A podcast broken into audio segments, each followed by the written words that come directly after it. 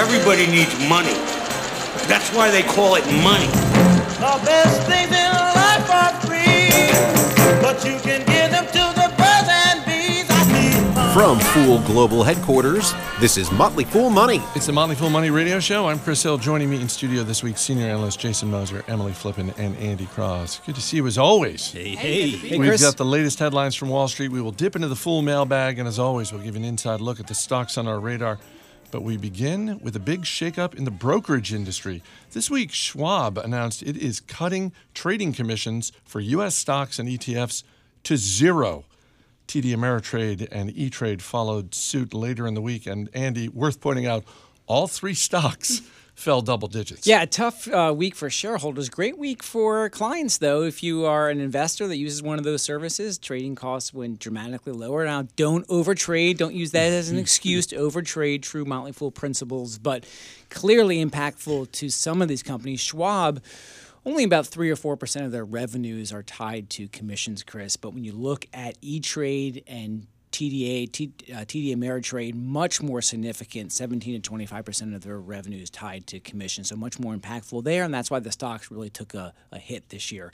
Um, I think that we've been seeing this. We've been seeing commission costs over the last, you know, uh, two decades. I think my first stock that I bought, the trading costs were somewhere like in the 50 to 60 bucks or something. It ridiculous. Emily looks at me like, "Oh my god, ridiculous!" I remember, right? I remember the true. fifty dollar commission. Right, I and it's remember that very well. So you had to pay, call your broker, all that. So clearly, we're moving in the right direction. Um, interactive brokers, which was really driving the commission costs so much lower, and last week announced that they were going even lower um, through their uh, interactive broker light initiative. Now you're seeing Schwab really um, put the gauntlet down. When you look at the expense basis compared to their asset, Chris, Schwab is by far the lowest of any of the big banks, lower than Bank of America, lower than Merrill Lynch, lower than Morgan Stanley. So, or Merrill Lynch is part of uh, Bank of America, but lower than Morgan Stanley. So Schwab has the ability to do this because they have the most scale, and now they've really put that marker out there for the rest of the industry to follow. Yeah, and the one thing I was thinking about, it, we saw some pretty harsh reactions this week. I would venture to say there are probably some overreactions there. I, I mean, I, I do think TD Ameritrade is one worth considering, but think about TD before the Scottrade acquisition. I mean, I wonder how much this type of thinking went into that acquisition because certainly now that Scottrade is a part of that TD Ameritrade family, it makes this makes you know it's easier for them to, to do this. Um, I, I wonder how much thought uh, you know around this was was in that TD Ameritrade Scottrade tie up.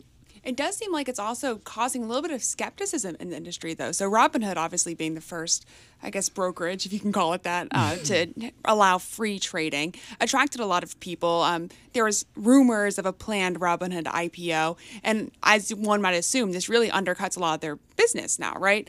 Uh, but the big question is, if they're not making their money by charging for tradings, well, they're probably making their money somewhere else. And so Robinhood has been notorious for for selling essentially user data, uh, making their money in that regard. So it'll be interesting to see if if well, I think the costs are obviously good on a, a trading basis. They're still making their money somewhere else. Well, clearly brokers are making uh, their money elsewhere, uh, Mm-hmm. Emily, and, and so much on, on the fees um, or in Schwab's case, they've moved to more subscription offerings too through their Intelligent Portfolio Plus offering. So, trying to figure out how they can um, they can get revenues elsewhere because trading com- costs have be- tra- trading itself has become a commodity and now it's gone to zero.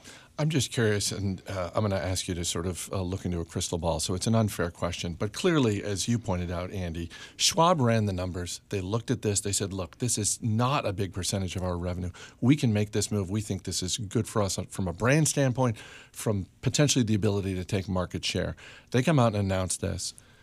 Do we think the TD Ameritrade and E Trade were thinking about making this move on their own before Schwab did this? Because I think they looked what, at what Schwab did and said, "We have 24 hours to announce we're doing this as well because we don't have any choice." Well, they're far smaller than Schwab. Interesting, Fidelity has not followed up, and Yep. Fidelity's are really the next big player in this block now. They are not public, neither is Vanguard, so maybe they don't feel this public pressure, Chris. But I think after TDA and E Trade, their stock fell so precipitously after Schwab's new uh, announcement.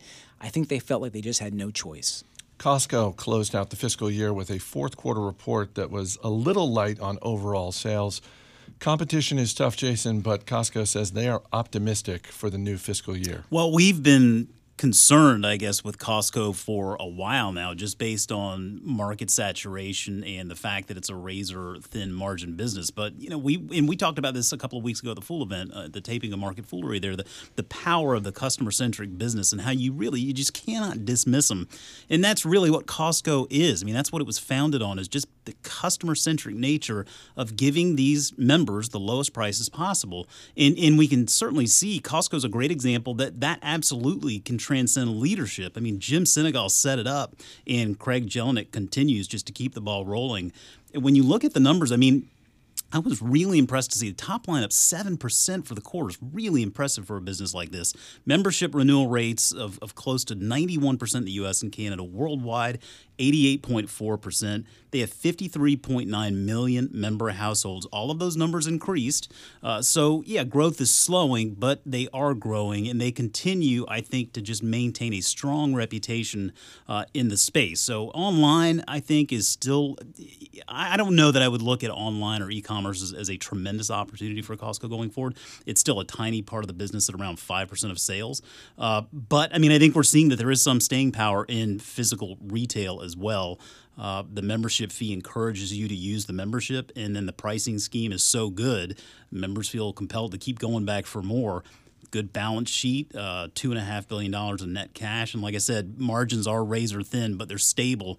In by any metric, this has been a good stock to own. Yeah, and I think it was just maybe was it last month, two months ago that they started to open up Costco's in China. And I mm-hmm, remember, mm-hmm. I mean, you just think about the international opportunity there as well. Anecdotally, there's seems to be a ton of people aligned there at the Costco's in China, so that might also be an interesting opportunity. Well, the, Matt- the executive memberships as well. I mean, there are some different mm-hmm. levers. It's a slow grower, but hey, they're growing, and it just management is really, really strong. Well, and they won't. That's not their. That's their first China store. I think in Shanghai, and they're going to open another one too. So that that will be their first step in there, but won't be their last. Uh, shares of Costco up 25% over the past year. It's uh, really interesting to see that kind of growth when, as you said, Jason, for a while now, there have been either questions or concerns about their ability to grow. we had those questions on this show. I posed them. I was a skeptic. I mean, I got to say that this one. I mean, it- it has surprised me how well the stock has performed. But look at it over three and five years; it gets even better. So hey, you got to give credit where credit's due.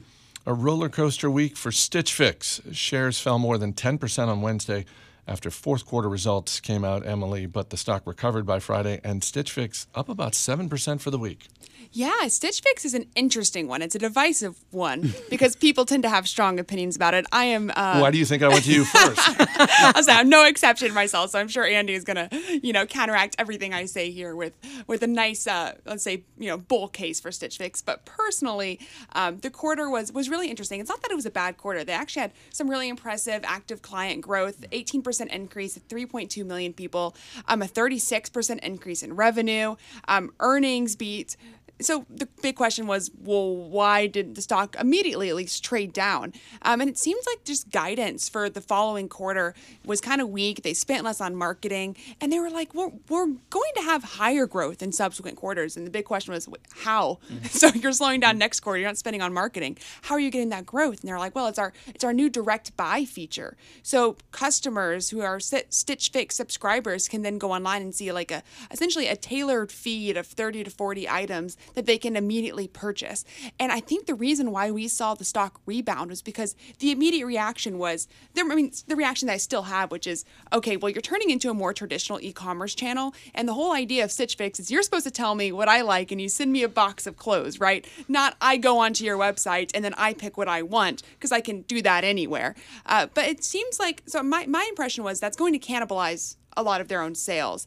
Um, and I think that was the immediate impression. But now the latter impression is saying, wait a minute, well, it's actually is good because it's a tailored feed. You're not getting thousands of items like you would if you went onto Amazon. I don't know if I buy into that narrative. I've been a skeptic for a while, but I know Andy will have something to say. Well, I think uh, the, the big concern out of the gate was just the profit picture for next year. They're investing, continue to invest a lot in their data algorithms, their website, all the features that Emily mentioned, and the profitability picture for not just next quarter but next year is looking far less um, than what they had last year, and even this year for this fiscal year, it's dropped a little bit, Chris. So as they continue to make these investments and the revenue client growth, when they had a little extra quarter in there, so you back that out, the growth wasn't quite as high, but I'm just glad to see their active client growth and the revenue per user continue to increase, and that's a good sign. Uh, so I think the co- some of the costs that they're investing is whether they can recoup those. I think the features that Emily mentioned, I think, are are, are a differentiating factor for Stitch Fix. I think that's an advantage for them. And when you look at revenue growth of north of 20%, they get the profitability picture. If they can get the operating profits in that 10 to 15% sustainable level over the next few years, you have a stock that's been discounted over the last couple months or so. And I think it's a, a, a good position to have for long term owners, but I wouldn't overweight your portfolio. So talk like the 1% to 2% range. Yeah, it's a lot of ifs in there. I heard a lot of if they're able to do this, if they're able to do that. That's a lot of ifs. And what I see right now is a business that is operating in a luxury market with expensive clothing to an audience that admittedly is growing, but it's not going to revolutionize the way that the average person buys clothes. Ultimately, when somebody is crunched for cash, I mean, this is the first thing that they cut out of their budget. Um, it's a lot of money. I'm not sure if I really believe in the idea of aggregating that fashion data. Um, I've said this before, but I think that you can have two people who look exactly the same, they're exactly the same size, but they both like their clothes to fit a little differently. And so having to collect information about two people that, you know, your algorithms might say should be exactly the same and acknowledge that they have different preferences, I mean, that's a hard thing to do. And it's not surprising to see them investing a lot of money into that because it's going to take a lot of money to get there. And I just don't see it if you you know you're seeing this profitability crunch, you're seeing essentially what is what is equating to potential for slower growth, the fact that they need they feel the need to go to a direct sales channel. I don't know, a lot of red flags here for me, and I'm not sure if I buy into all those ifs. Shares of Pepsi hitting a new high this week after third quarter profits and revenue came in higher than expected. Andy, considering the name of the company, the growth story here has pretty much nothing to do with Pepsi. I mean, this is snacks, this is sparkling water, this is Gatorade. Well, au contraire, my friend Chris. Their Pepsi brand actually was up. They've seen some organic growth their first time in, I think, maybe years. So that was really good. They're seeing growth in Quaker, first time in years. Frito Lay, obviously, Chris, to your point, has been the big driver, international big driver. But you're seeing organic growth in Frito Lay, which is the chips business, the snacks, Doritos, Cheetos, Fritos, even their new lines like Bare and Off the Beaten Path. The, uh, that unit was up 5.5% organic growth. So 5.5% revenue, that's nothing to sneeze at when you're a company of that size for, for Pepsi as they can continue to spread those costs out. So you see growth across all of the divisions, international and emerging markets, really attractive. The new CEO, Ramon, Ramon Laguarta, who took over a year ago, has really kind of gotten this new vibe feeling for Quaker. Of course, a lot of initiatives have been put in over the last couple of years, but you're seeing growth across all of the divisions. You're seeing a profit picture that isn't super attractive. It's a very profitable company, but profit growth isn't going to be off the charts. But you have a company that eh, the stock has done very well, sells at 20 to 23 times forward earnings. It used to be at a discount to Coke, now it about matches that. So it's not as cheap as it used to be. They generate lots of free cash flow. They buy back the stock. They pay that nice little dividend, and that's why the stock's done pretty well this year. Yeah, I feel like every quarter I go to the call, the first thing I'm looking for is give me some information on SodaStream. I want to know how that acquisition is working out because it's not insignificant. They paid you know billions of dollars for it. Um, and interestingly, you're talking about Mr. La, uh, LaGuardia. Yeah. And remember, the acquisition was made under Indra Nooyi's watch. She made that acquisition and then promptly exited stage left. Yeah. I just can't help but wonder if maybe the new leadership would have made that acquisition because, again, in the call, there's really no clarity, no concrete numbers. It is something they'll use to continue to combat waste and, and plastic use and whatnot. Um, I, I just can't help but feel that we're going to see a write down on that deal at some point here in the near future. Interesting. They did mention a little bit that they said it's going well. Like so, they didn't Yeah. give any hard numbers to Jason's point, especially in Europe. Um, that's that is their seltzer play. Their kind of like carbonated water play is with SodaStream. So uh, I agree. I think I would love to see some little bit more data behind how the acquisition is going because it was three billion dollars, so it was significant. But at least they did point to hey, it's going well, especially overseas. Coming up, we've got beverages, spice, but not everything's nice. So stay right here. You're listening to Motley Fool Money.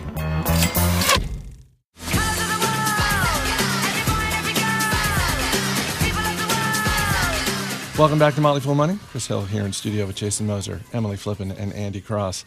Shares of Bed Bath & Beyond basically flat this week, despite the fact that same-store sales in the second quarter fell nearly 7% and overall sales were lower than expected. And on top of that, Jason, Bed Bath & Beyond still does not have a CEO. No, they do not. Um, is there a world where Bed Bath and Beyond can still exist? Absolutely, I can see it. Maybe in a smaller form, but I still don't want to invest in it. And I mean, I have to say, I'm, I'm astounded that they continue to repurchase shares. I mean, we've established on this show a very long track record of them getting it completely wrong for years on end. And, and while I will give them credit, those share repurchases are much lower than they used to be. They are still actually wasting money on it. And for a company with a net debt position of around $3 billion, no CEO, and no real firm strategy as to how they're going to turn this thing around, I would advise investors to steer very clear. Constellation Brands made its name as a beverage company with names like Corona Beer, Ballast Point, and Robert Mondavi Wines, just to name a few. But the headline of Constellation's second quarter report appears to be the loss it took on its investment in Canopy Growth, a cannabis company. Shares of Constellation falling 6% this week. Uh, Emily CEO Bill Newlands says he thinks people may have gotten mixed up a little bit by this report. Do you think that's why the stock sold off? I don't think it's not why the stock sold off. Actually, as as Newens pointed out in the earnings call, they've actually made a, an astounding 757 million dollars on their investment onto Canopy because they bought in so early. But recently, it's been a little tough. Um, it's definitely the reason why this company went from being profitable to at least accounting unprofitable. Uh, so it's an interesting company. It's a little sad that the news about Canopy growth overtook a lot of their exciting developments, like their launches into hard cider and my personal favorite, canned wine. Uh, but it's definitely it's a good dividend player. It's a good solid company. The underlying beer industry is growing a lot. Do we really think canned wine is going to take off as a thing? I don't. I'm not sold it's better than boxed wine, but I'll give it a try. I don't not think it's going to take off. In Whole Foods, they have it right there. You can kind of buy it as you go by, at least Yeah. in the places where you can buy wine. Have you done that, Andy? I have not yet. I was just going to say, Be for all, truth, yeah. For all the times I've shopped at Whole Foods and seen those cans, I've still never pulled the Okay, trigger. I'm buying some today. Shares of McCormick up 7% this week. Strong third quarter results for the spice maker. Uh, Jason, sometimes we focus on McCormick's industrial division. It looks like for this quarter, it was the consumer business that was doing the heavy lifting. Yeah, the consumer bus- business did very well. The the flavor solutions business, that industrial business, uh, was flat. Though I think the reaction to to the stock this week was partly uh, a little bit of a bump up in earnings guidance and some tailwinds they are going to recognize in that flavor solutions uh, segment. But I mean, this was exactly the type of quarter you would hope for from a company like this. It's not some big top line grower, but it's good at what it's do- It's good at what it does, and it's the leader in the space by a mile. Uh, top line revenue growth of two percent, earnings up fourteen percent due to again the consumer side of the business.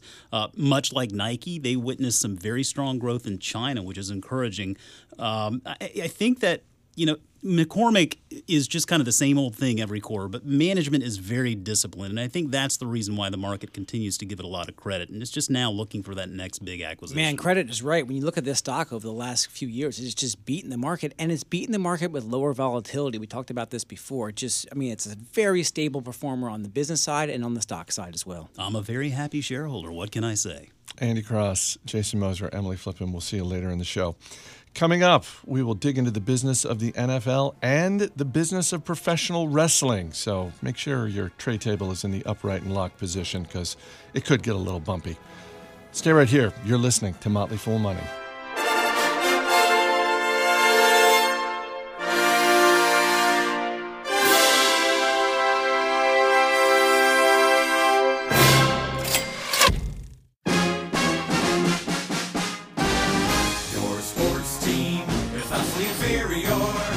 Welcome back to Motley Fool Money. I'm Chris Hill. Earlier this week, producer Mac Greer sat down with Dan Kline, who covers technology and consumer goods for the Motley Fool. They discussed a range of all American brands, including McDonald's and Harley Davidson, but they started with wrestling. The world of professional wrestling just got more competitive this week with the launch of AEW, All Elite Wrestling. AEW is trying to stand out by putting the focus on actual wrestling instead of backstage theatrics. So Mac began by asking Dan Kline, what does this mean for the biggest player in the space, E?" WWE? So WWE has focused on what they call sports entertainment. And that's the skits, the interplay, the drama. They view it as a soap opera.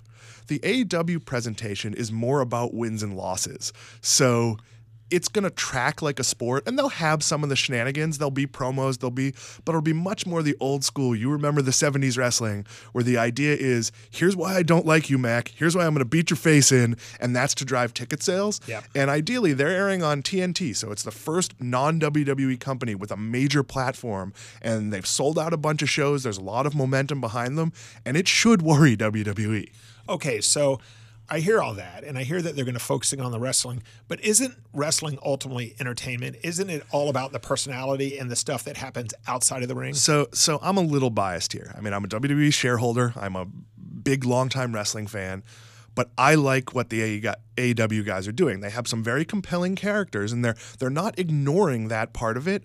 They're just not going to the silly extremes where sometimes you can watch a WWE show and in an hour not only is there not that much wrestling, but it feels like, wait a minute, like, why did that guy get a title shot? He lost last week. Like, it, th- there's sort of no th- continuity thread in terms of the the fake reality of it. Yeah. So so this way with AEW, I can root for some of these wrestlers the same way that I would root for a sports team. A- absolutely. A- and, you know, look, some of the old day bad guy, good guy has gone away. Yep. But the business model of, wow, I want to see those guys punch each other in the face is more at the core of what they're doing. Um, you know, so, and, and again, wrestling is the least popular it's been in a very long time. WWE ratings are down at a time when they're about to get paid more for their TV rights than they've ever gotten by a lot. It more or less doubled.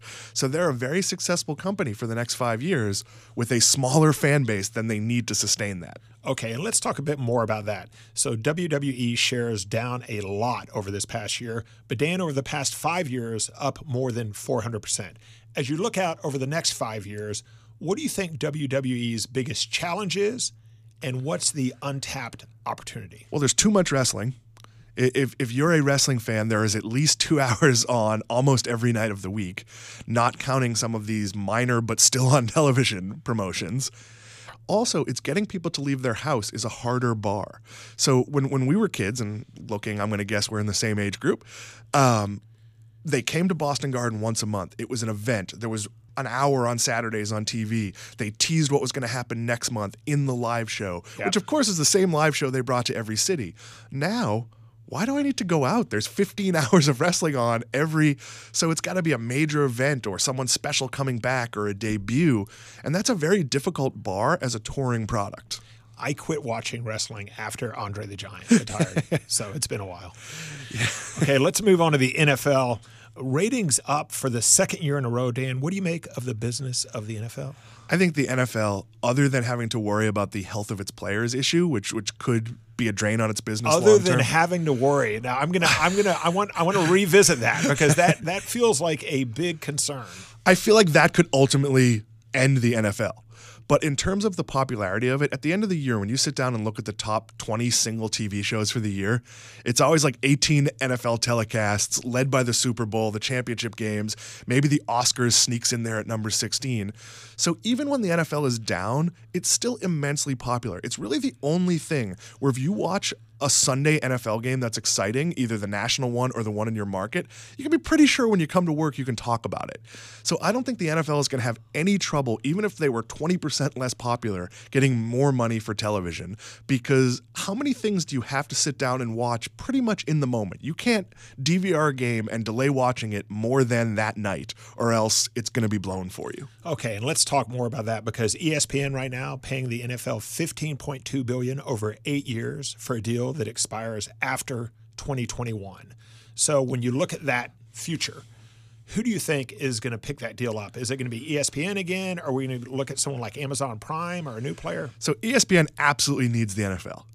I, I could see nothing that would replace the value of, you know, hey, you're not carrying ESPN in my cable system. I want Sunday Night Football. I want, you know, wh- whatever ESPN other coverage they have. That's more valuable to them than honest anyone else.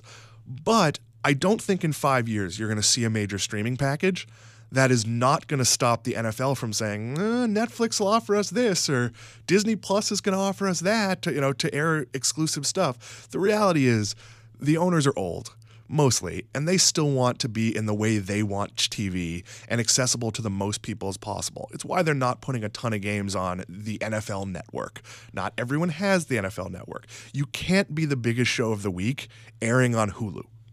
Okay, fair point. Let's move on to Harley Davidson, a company that you've followed, a company that you've written about. Um, Dan Harley having a bit of a rough go lately. What's the story with Harley? Where did it all go wrong, and what are they trying to do to correct it? It's kind of a brand disconnect. I mean, a Harley man, a Harley Davidson driver means a certain type of thing.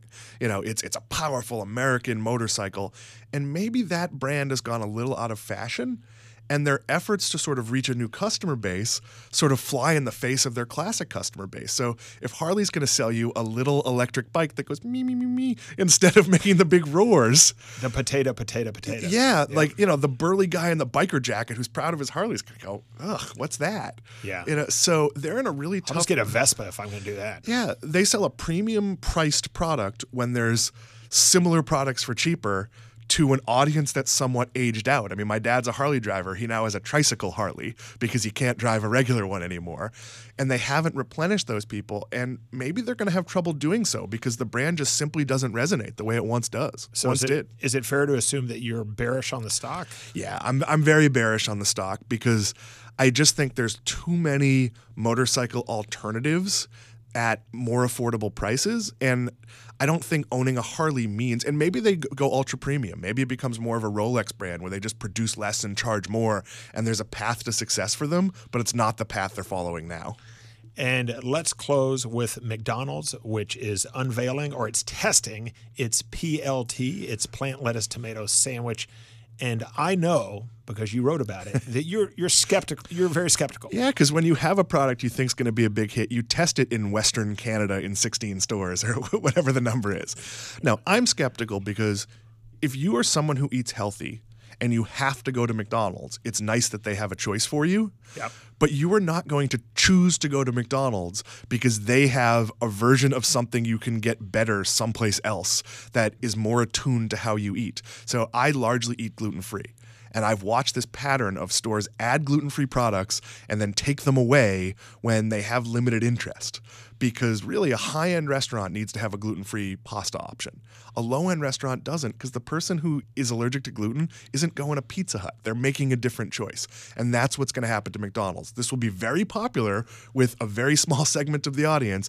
And like salads before it, it will quietly go away. Okay, I like this move. I'm a McDonald's shareholder, but let, let me tell you my thinking here. I think this is a play for families. And if you have the one person in the family who's a vegetarian or a flexitarian or they're trying to make healthier choices, this is McDonald's way of saying the entire family can still come to McDonald's. And that part will work, but I don't think the numbers on that are big enough. And I think the options of, I mean, my kid's picky. He loves McDonald's.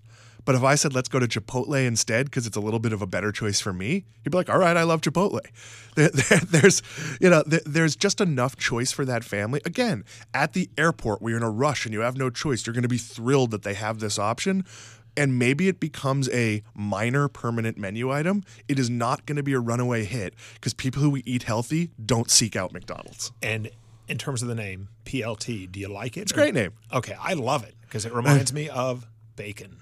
Uh, the weird thing is, they could also get a plant based bacon and do a PPLT. But this is not a plant. This is like a veggie burger type, right? Right. Do, do a do a plant based bacon. Those exist. I like that. PPLT. There you go. You heard it here first. Dan Kline, thanks for joining us. McDonald's, I want a royalty.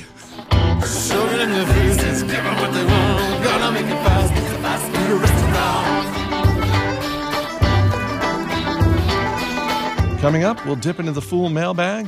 We've got a few stocks on our radar, so stay right here. You're listening to Motley Fool Money.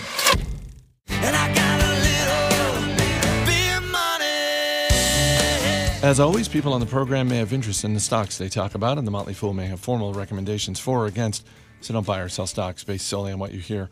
Welcome back to Motley Fool Money. Chris Hill here in studio once again with Jason Moser, Emily Flippen, and Andy Cross. Our email address is radio at fool.com.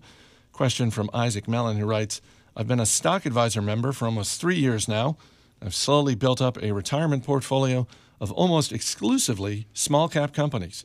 I'm 25 years old, I figure I have 40 plus years before I would need to start selling stocks. So I've focused on stock advisor picks that fall in that small cap category. In general, the companies have performed well, and I see them continuing that trend in the decades to come. However, I wonder if I should be adding in some dividend payers. They may add stability, plus getting paid quarterly for 40 years sounds kind of nice.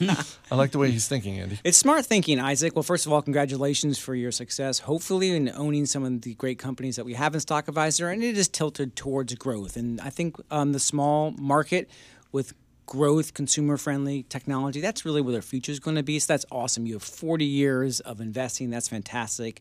Um, hey, I love dividends. I mean, I think I bought my first share in Home Depot when I was younger than 25 years old, and I probably have held it all the way since. And it's paid nice and steady dividends that you can reinvest. So you don't need the if you don't need this capital at all, having some dividend growth companies that you can invest in and build out your portfolio, I think is smart. But don't feel like you have to go to that in replace of those stock advisor growth companies because clearly um, those are some great companies and uh, the future will be set by those. Yeah, it's definitely not one or the other. You can have the best of both worlds. Um, I think that the longer your timeline, the more sense it makes to own those dividend stocks. And just pulling some data from our own uh, Rule Your Retirement service, led by Mr. Robert Brokamp.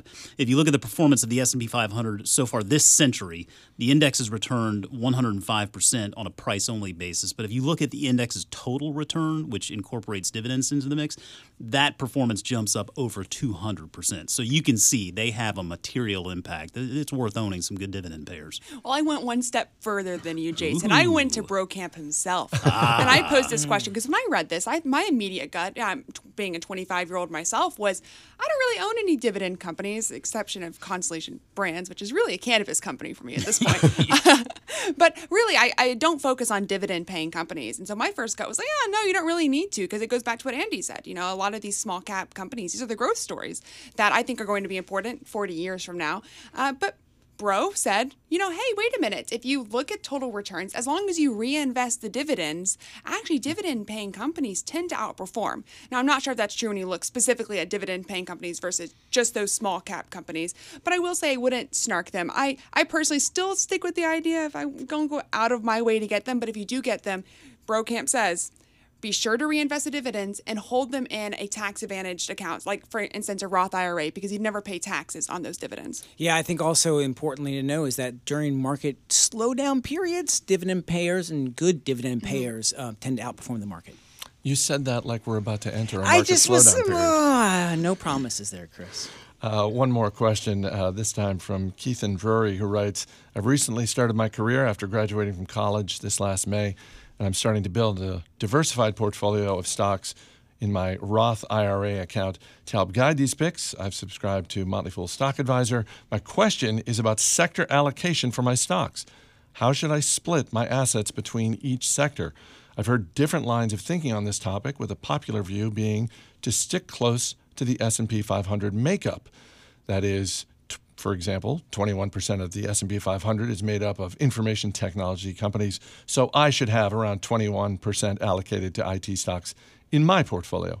Is this a smart way of approaching the weighting of my personal account? I have absolutely heard that theory before uh, in terms of like look you if you don't want to go the index fund route you want to build your own portfolio of stocks stick to the allocation guidelines of the S&P 500 I mean, it's not a bad strategy. Like that's a pretty good place to start off. But I would also argue if you're looking to mimic that allocation, then maybe you should just be investing in the S and P 500 index fund anyway. I mean, do something a little bit different. For me, I try not to get too granular. I like to find the four or five big market opportunities out there that I like. For example, healthcare or payments. Find good companies in those markets and then invest in them.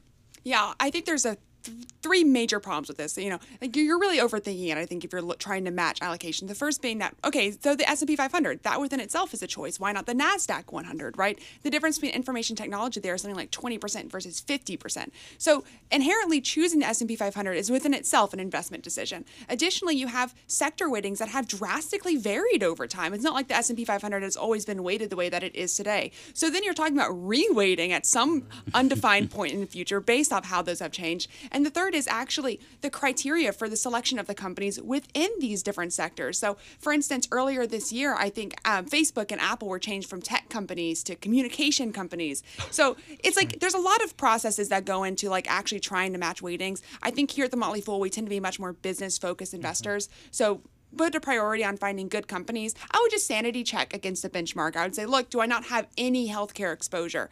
You know, because then you might think, okay, well, maybe I should at least have one company that's exposed to the like healthcare industry, for instance. But yeah, I tend to be much more focused on the business than I am the index. Also sounds tiring.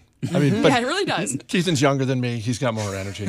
Um, quick shout out uh, joining our man on the other side of the glass this week is Josh Brist, a listener visiting from Minnesota. Hey, he's, on, Josh. he's on Thanks for vacation with his family Wow, and that's basically so said, nice Why don't you you come to come hang out spend with some us? time with us. So thank you for that, Josh. Uh, and real quick, with all the mention of Motley Fool Stock Advisor, um, if you're interested, you want to check out Stock Advisor. It's our flagship service. You get monthly stock recommendations from Tom and David Gardner. You get their best buys now and a lot more. You can go to radarstocks.fool.com and 50% off for our dozens of listeners. So go Okay, to now. radarstocks.fool.com. Let's get to the stocks on our radar this week. And our man behind the glass, Steve Broido, will hit you with a question. Uh, Emily, you're up first. What are you looking at this week? I am looking at Square, the ticker is SQ. This is a company that I'm a huge fan of, and the reason why I'm riding this high right now, no pun intended, is because they announced that they're officially launching the expansion of their payment processing service for CBD companies based here in the United States. Steve, question about Square? So, who is Square's primary customer? Is it me if I have a store? Who, who's using Square? Yeah, small to medium sized businesses, anybody who really needs help um, controlling their finances for their businesses and, and payment processing mainly. Jason Moser, what are you looking at this Well, week? it sounds like radar stocks this week are brought to you by the war on cash, Chris, because my radar stock is PayPal, P Y P L. Uh, you may have seen news this week that via a 70% interest purchased in Chinese payments company GoPay, PayPal will now be granted license to provide online payment services in China. A big hurdle to clear just getting in the country. Uh, so when you look at the opportunity, and we're talking about trillions and trillions of dollars flowing through those networks, uh, there's a big opportunity for PayPal over, over the coming years to really uh, take advantage of this. And you, you ask about why PayPal, and, and maybe it's it's that they're seen as the best option in a tech-driven payments world. Certainly, Square is, is on that level as well. But it's a company that was built obviously on the technology uh, versus one that is kind of pivoting towards technology. Uh, big cross-border opportunity as well, where we've seen Mastercard and Visa both make big investments in that area. Steve, question about PayPal? So I find myself using PayPal a lot when I'm just checking out online. I'm like, you can enter your credit card. I'm like, ugh. Or you can just use your PayPal account. Perfect. Is, is this where PayPal shines? Am I using it correctly? I think you are, and I think uh, you know. Also, I find myself using it more and more for everyday life things. When I pay for my daughter's horseback riding lessons, for example, so I, I think what they're doing is is wonderful, and that they're making themselves accessible to everyone, and that's thanks to them and thanks to mobile technology. Andy Cross, what are you looking at? Sorry to break the trend here, team, but I'm not going with another payments company. I'm going with Delta Airlines. They announced uh, they report official third quarter earnings next week, but they updated their guidance looking at revenue sales to be about six and a half percent uh, for the third quarter. What really caught my mind, though, is a little increase in some of their non fuel costs driven by uh, weather impacts and employees. So I want to see on the call how they talk about that. It's a very, they, they will probably earn $7 per share.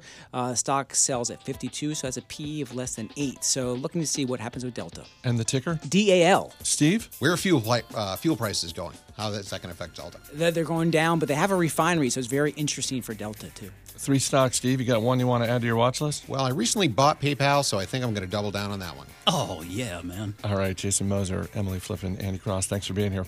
Thanks, Chris. Thanks. Thank you. That's going to do it for this week's edition of Motley Fool Money. Our engineer is Steve Broido. Our producer is Mac Greer. I'm Chris Hill. Thanks for listening. We'll see you next week.